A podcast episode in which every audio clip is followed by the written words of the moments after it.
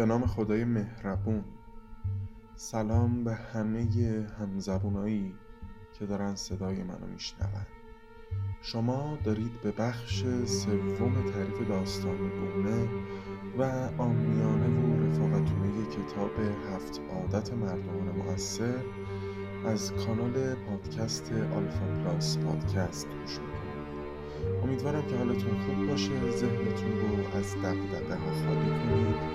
ز جهان فارغ بشید لبخند رو به صورت ماهتون بنشونید. بزن برید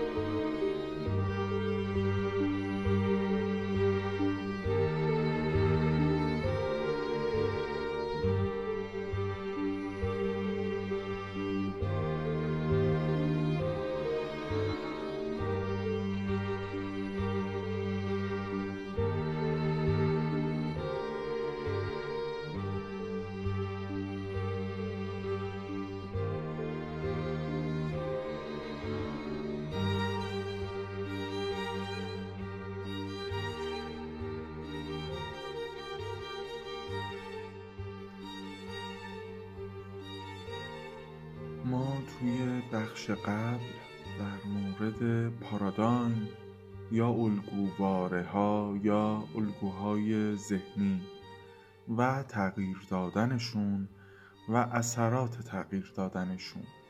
و همینطور در مورد اخلاقیات شخصیت و اخلاقیات منش صحبت کردیم.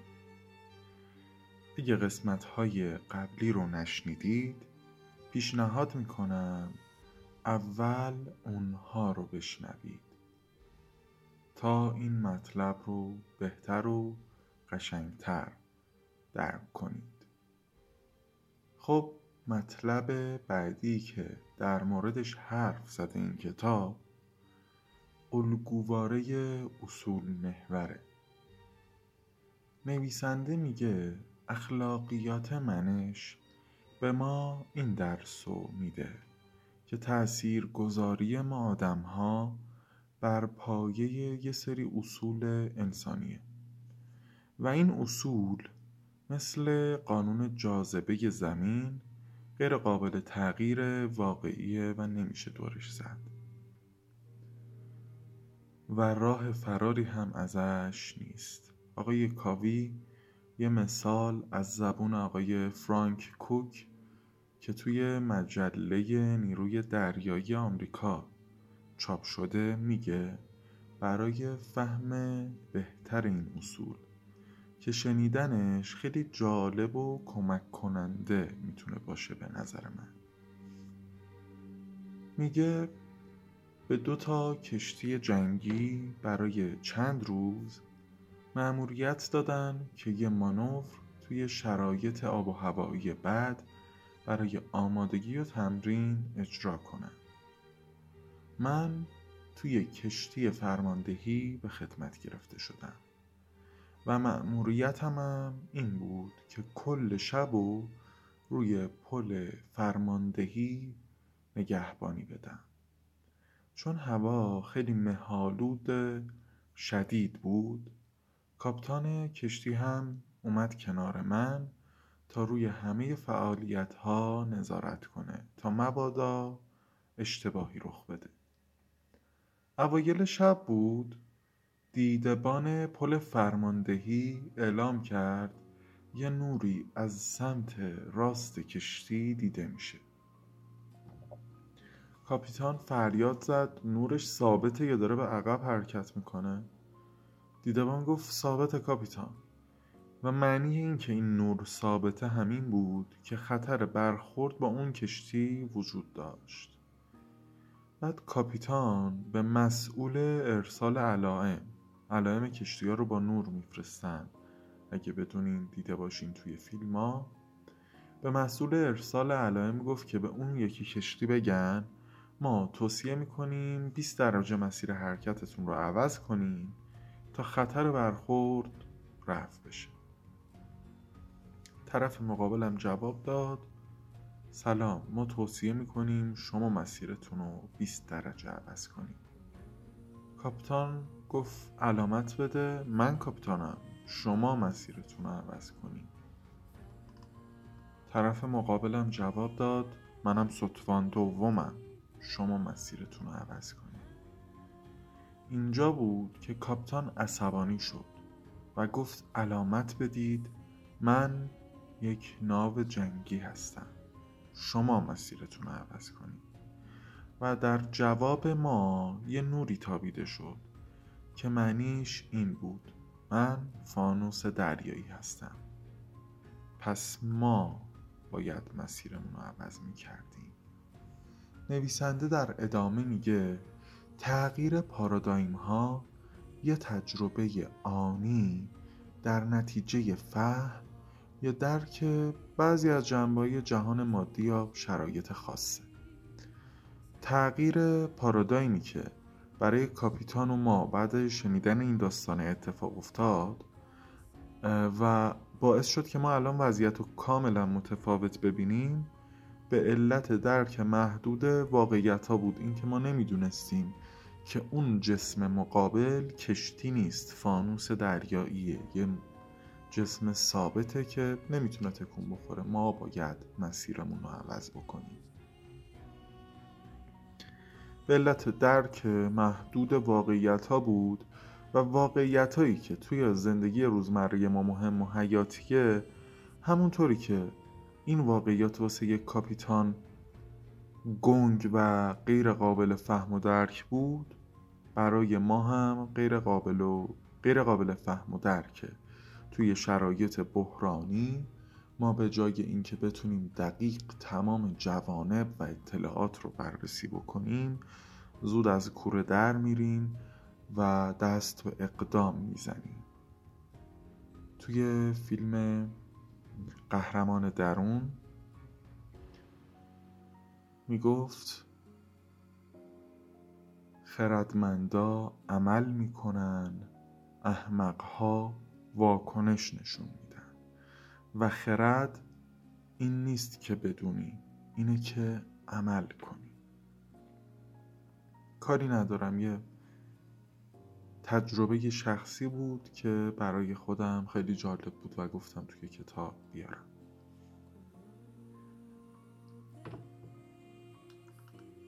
آقای کاوی میگه که اصول مثل همون فانوس دریایی یه سری قانونایی هستن که نمیشه نقضشون کرد. و در واقع اگر نقضشون کنیم محکوم به شکستیم دقیقا مثل همون مثالی که اگر بری از بالای یه برج 20 طبقه بدون تجهیزات بپری روی این حساب که من قانون جاذبه زمین رو قبول ندارم یا من خوشم نمیاد یا هر چیز دیگری شما محکوم به شکست و محکوم به مرگی حالا چه خوشت بیاد چه خوشت نیاد. سرپیچی کردن و دور زدن و نقض این اصول باعث همون اتفاق میشه. باعث میشه که ما شکست بخوریم. توی اون زمینه ای که داریم تلاش می‌کنیم بهش برسیم. در ادامه میگه اصولی که در موردشون صحبت می‌کنم ایده های عارفانه یا مرموز یا مذهبی نیستن. و توی این کتاب حتی یه دونه اصل وجود نداره که مربوط به یه باور یا مذهب خاص باشه. و این اصول رو همه افراد به راحتی می‌تونن اعتبار سنجی کنن. اعتبارش رو بسنجن. اصولی که در موردش صحبت میشه رو در قسمت قبل گفتیم و الانم دوباره یادآوری می‌کنم. صداقت فروتنی وفاداری مهربونی شجاعت عدالت صبر سختکوشی سادگی تواضع انصاف یا همون قانون طلایی. در ادامه آقای کاوی در مورد اصول رشد و تغییر میگه این بولد شدن و درخشش و محبوبیت اخلاقیات شخصیت به خاطر اینه که به شما وعده راه های سریع و آسون رسیدن به موفقیت شغلی و مالی و عاطفی رو میده. مثل طرحهای یه شب پولدار شدن و بدون زحمت ثروتمند شدن. در ادامه یه نقل قول جالب هست از آقای اریک فروم که بریم بشنویمش. میگه تو این دور زمانه ما با آدمایی روبرو میشیم که مثل ماشین رفتار می‌کنن. خودشونو نمی‌شناسن خودشونو درک نمی‌کنن و تنها کسی که می‌شناسن اون آدمیه که خیال می‌کنن باید باشن. فکر می‌کنم باید جورج کلونی باشم. فکر می‌کنم باید دیوید بکام باشم. رفتار اون رو نگاه می‌کنم. ظاهر و تیپ اون رو نگاه می‌کنم. مدل حرف زدن اون رو نگاه می‌کنم. کسایی که گپ زدنهای بیمعنی دارن به جای اینکه از ته دل بشینن با طرف مقابلشون صحبت کنن. کسایی که لبخندای مصنوعی دارن به جای اینکه از ته دل و قلبشون بخندن و خوشحال باشن. کسایی که ناامیدی ها جای دردای واقعی توی دلشون رو گرفته.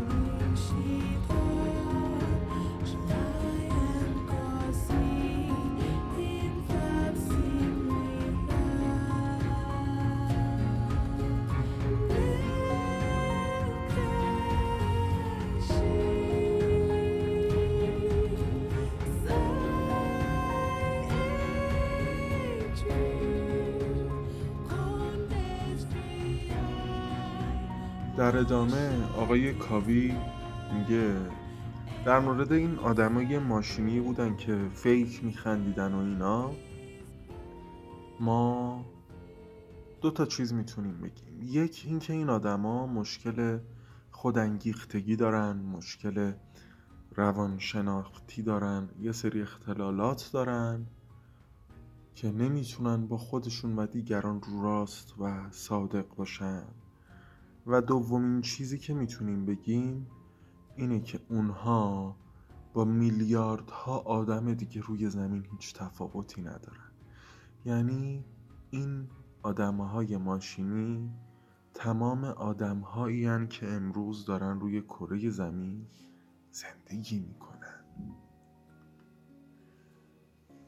آدمها توی زندگیشون همیشه در حال طی کردن یه روند تکاملی هن.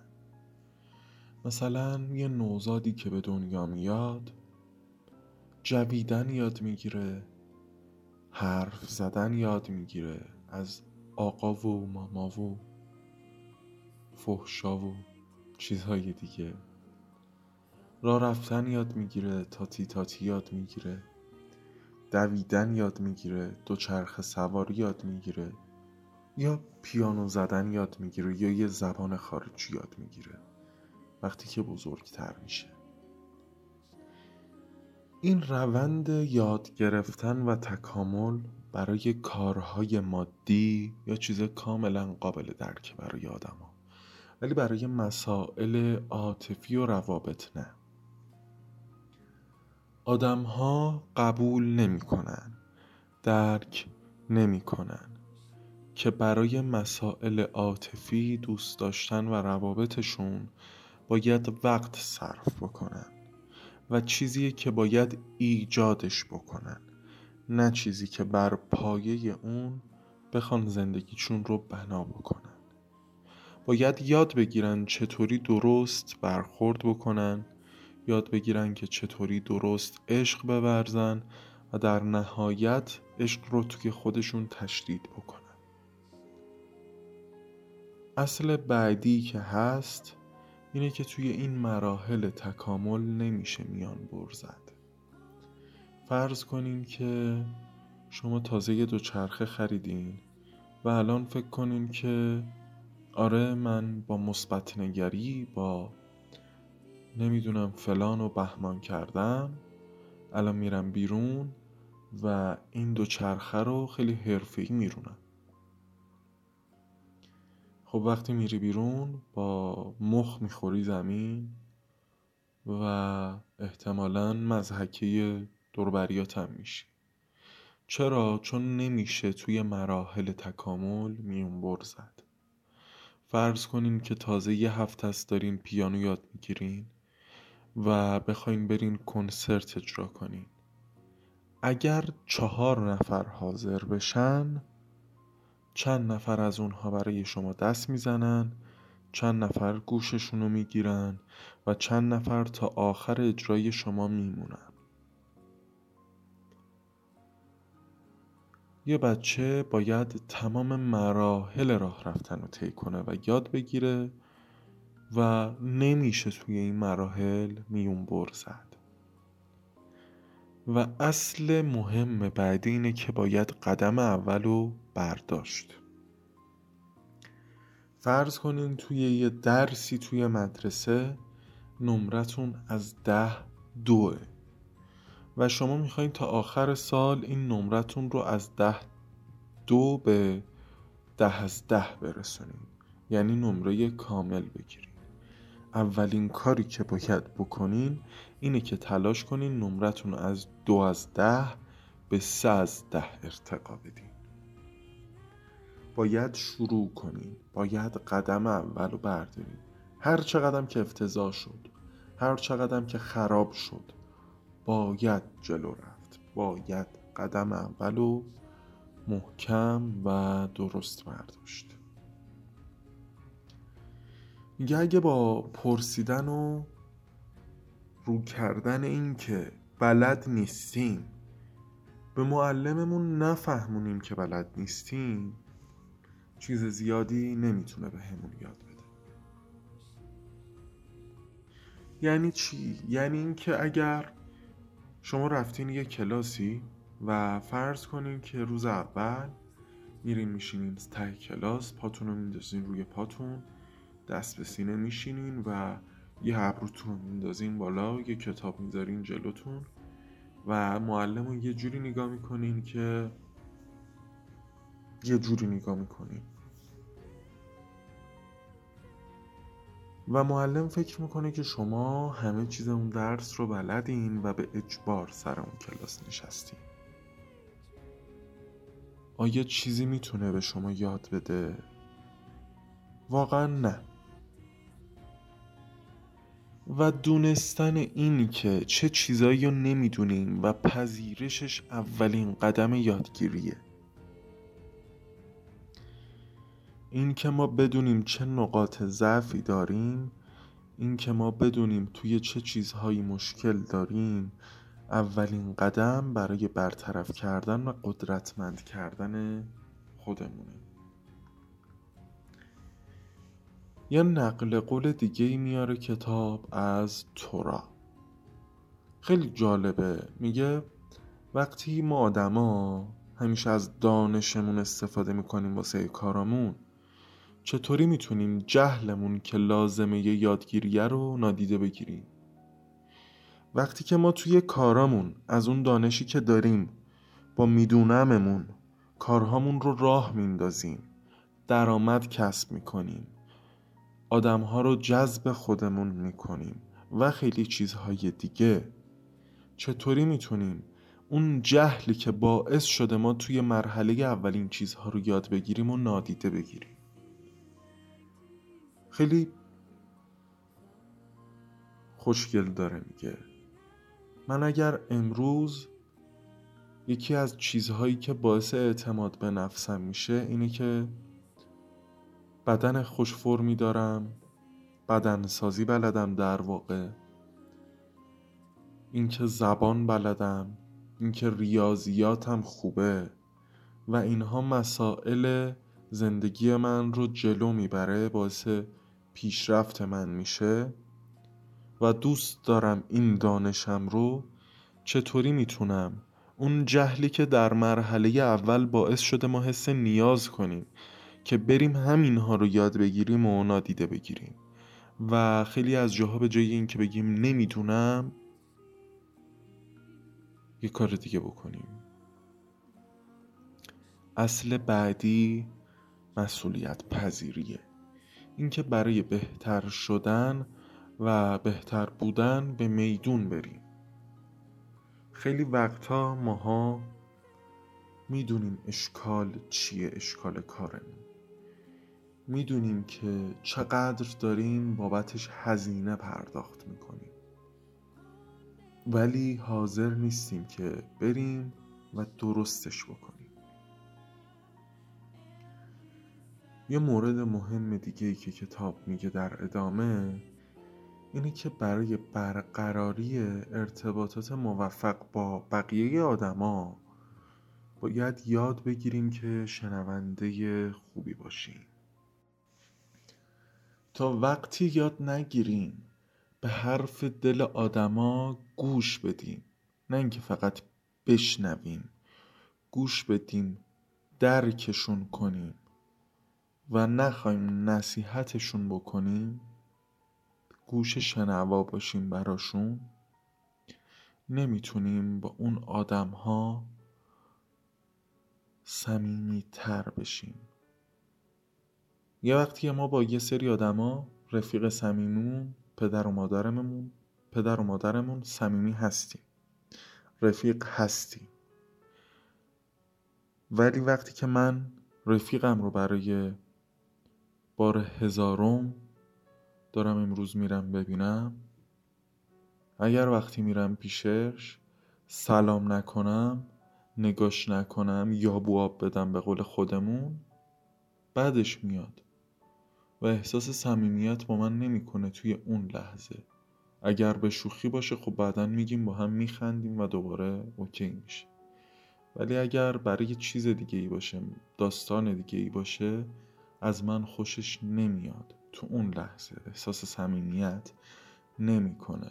یکی دیگه از چیزهایی که باعث احساس صمیمیت میشه اینه که به حرفهای دل آدم ها گوش کنیم. دیدین آدما وقتی که می‌خوان یه حرفی رو برامون بزنن چقدر ذوق می‌کنن؟ آره فلانی امروز توی دانشگاه اینجوری شد اینجوری شد اینجوری شد. سر کار اینجوری شد اینجوری شد. توی مدرسهمون اینجوری شد. باید به این حرفایی که با ذوق می‌زنن گوش بدیم و همراهشون بشیم. مورد بعدی که میگه اینه که آدما اول باید لذت مالکیت چیزی رو بچشن تا بتونن اون رو با دیگران شریک بشن یا اون رو به دیگران ببخشن. یه مثال از دخترش می‌زنه که توی روز تولدش کلی اسباب بازی براش اوورده بودن. کلی ماشین و تفنگ و عروسک.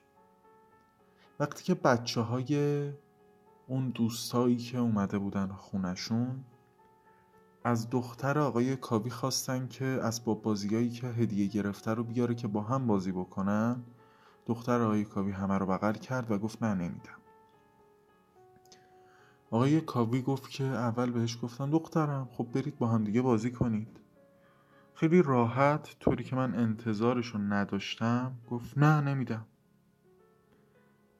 یکم فکر کردم و گفتم که خب دخترم اگه تو اون اسباب بازیاتو با اونا شریک نشی اگه یه روزی هم ما بریم خونه اونا اونا اسباب بازیاشونو بهت نمیدن ها.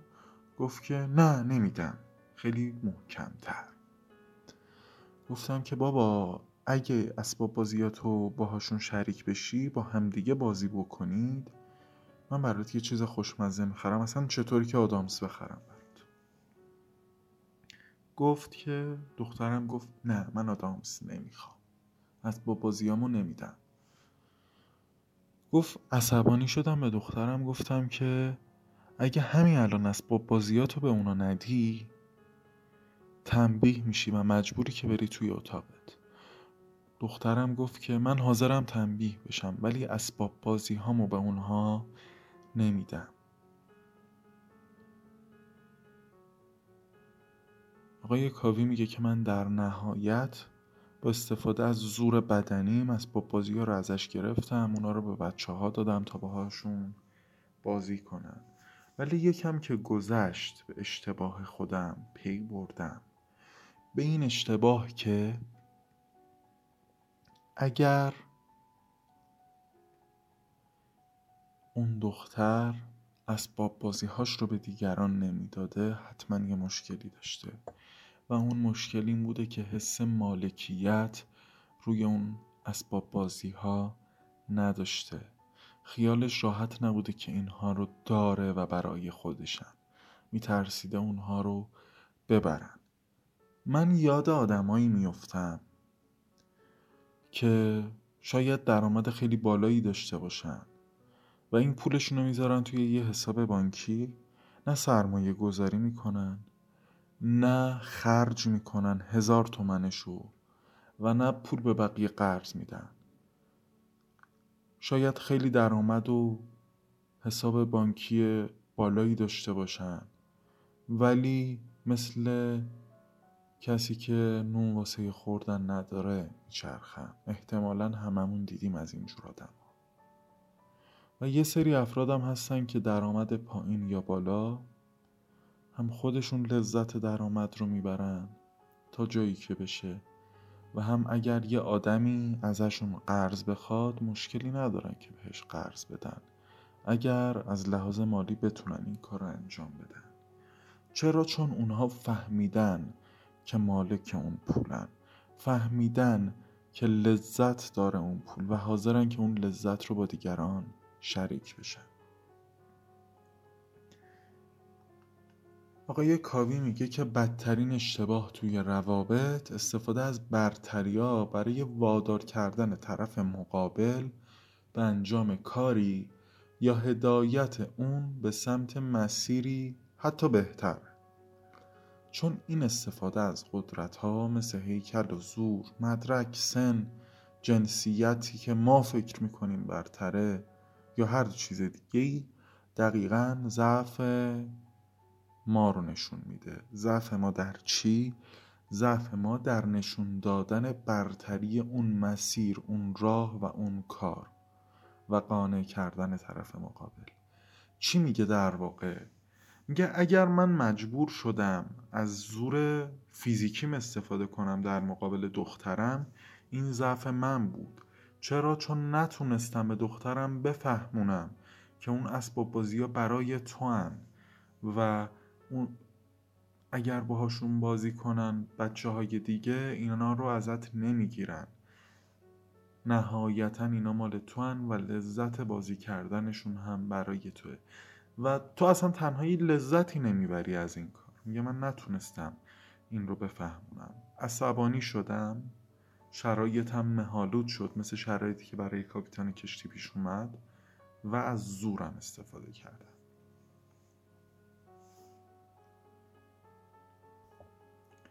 بحث بعدی که کتاب باز می‌کنه در مورد مشکل و نوع نگرش به مشکلات.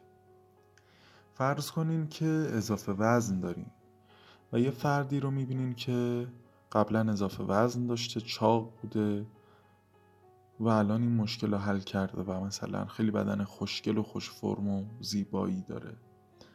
یا دوست دارین به موفقیت های کاری برسین و یکی از همکارانتون توی همون کار به موفقیت های بالا رسیده. کاری که ما می‌کنیم اینه که اول ستایشش می‌کنیم چون ما توانا بودن و توانایی رو دوست داریم. و بعد میگیم فلانی راز موفقیت چیه؟ این مشکلیه که اخلاقیات شخصیت به وجود آورده. دنبال راه حل فوری موقتی و آسون گشتن. ولی ما باید دنبال سطح جدیدی از تفکر بریم. انیشتین میگه وقتی می‌خوایم یه مشکلی رو حل بکنیم نباید از همون زاویه و سطحی به راه حل فکر کنیم. که به مشکل فکر می‌کنیم انیشتین میگه یه بار دیگه خیلی راحت تر بگم. یه وقتی می‌خوایم یه مشکلی رو حل کنیم نباید از همون زاویه دید و نگاهی به راه حل فکر کنیم که به مشکل فکر می‌کنیم. یه ضرب المثل انگلیسی هست که من خودم شنیدم میگه think out of the box یعنی چی؟ یعنی خارج از جعبه فکر یعنی خارج از جعبه فکر کردن.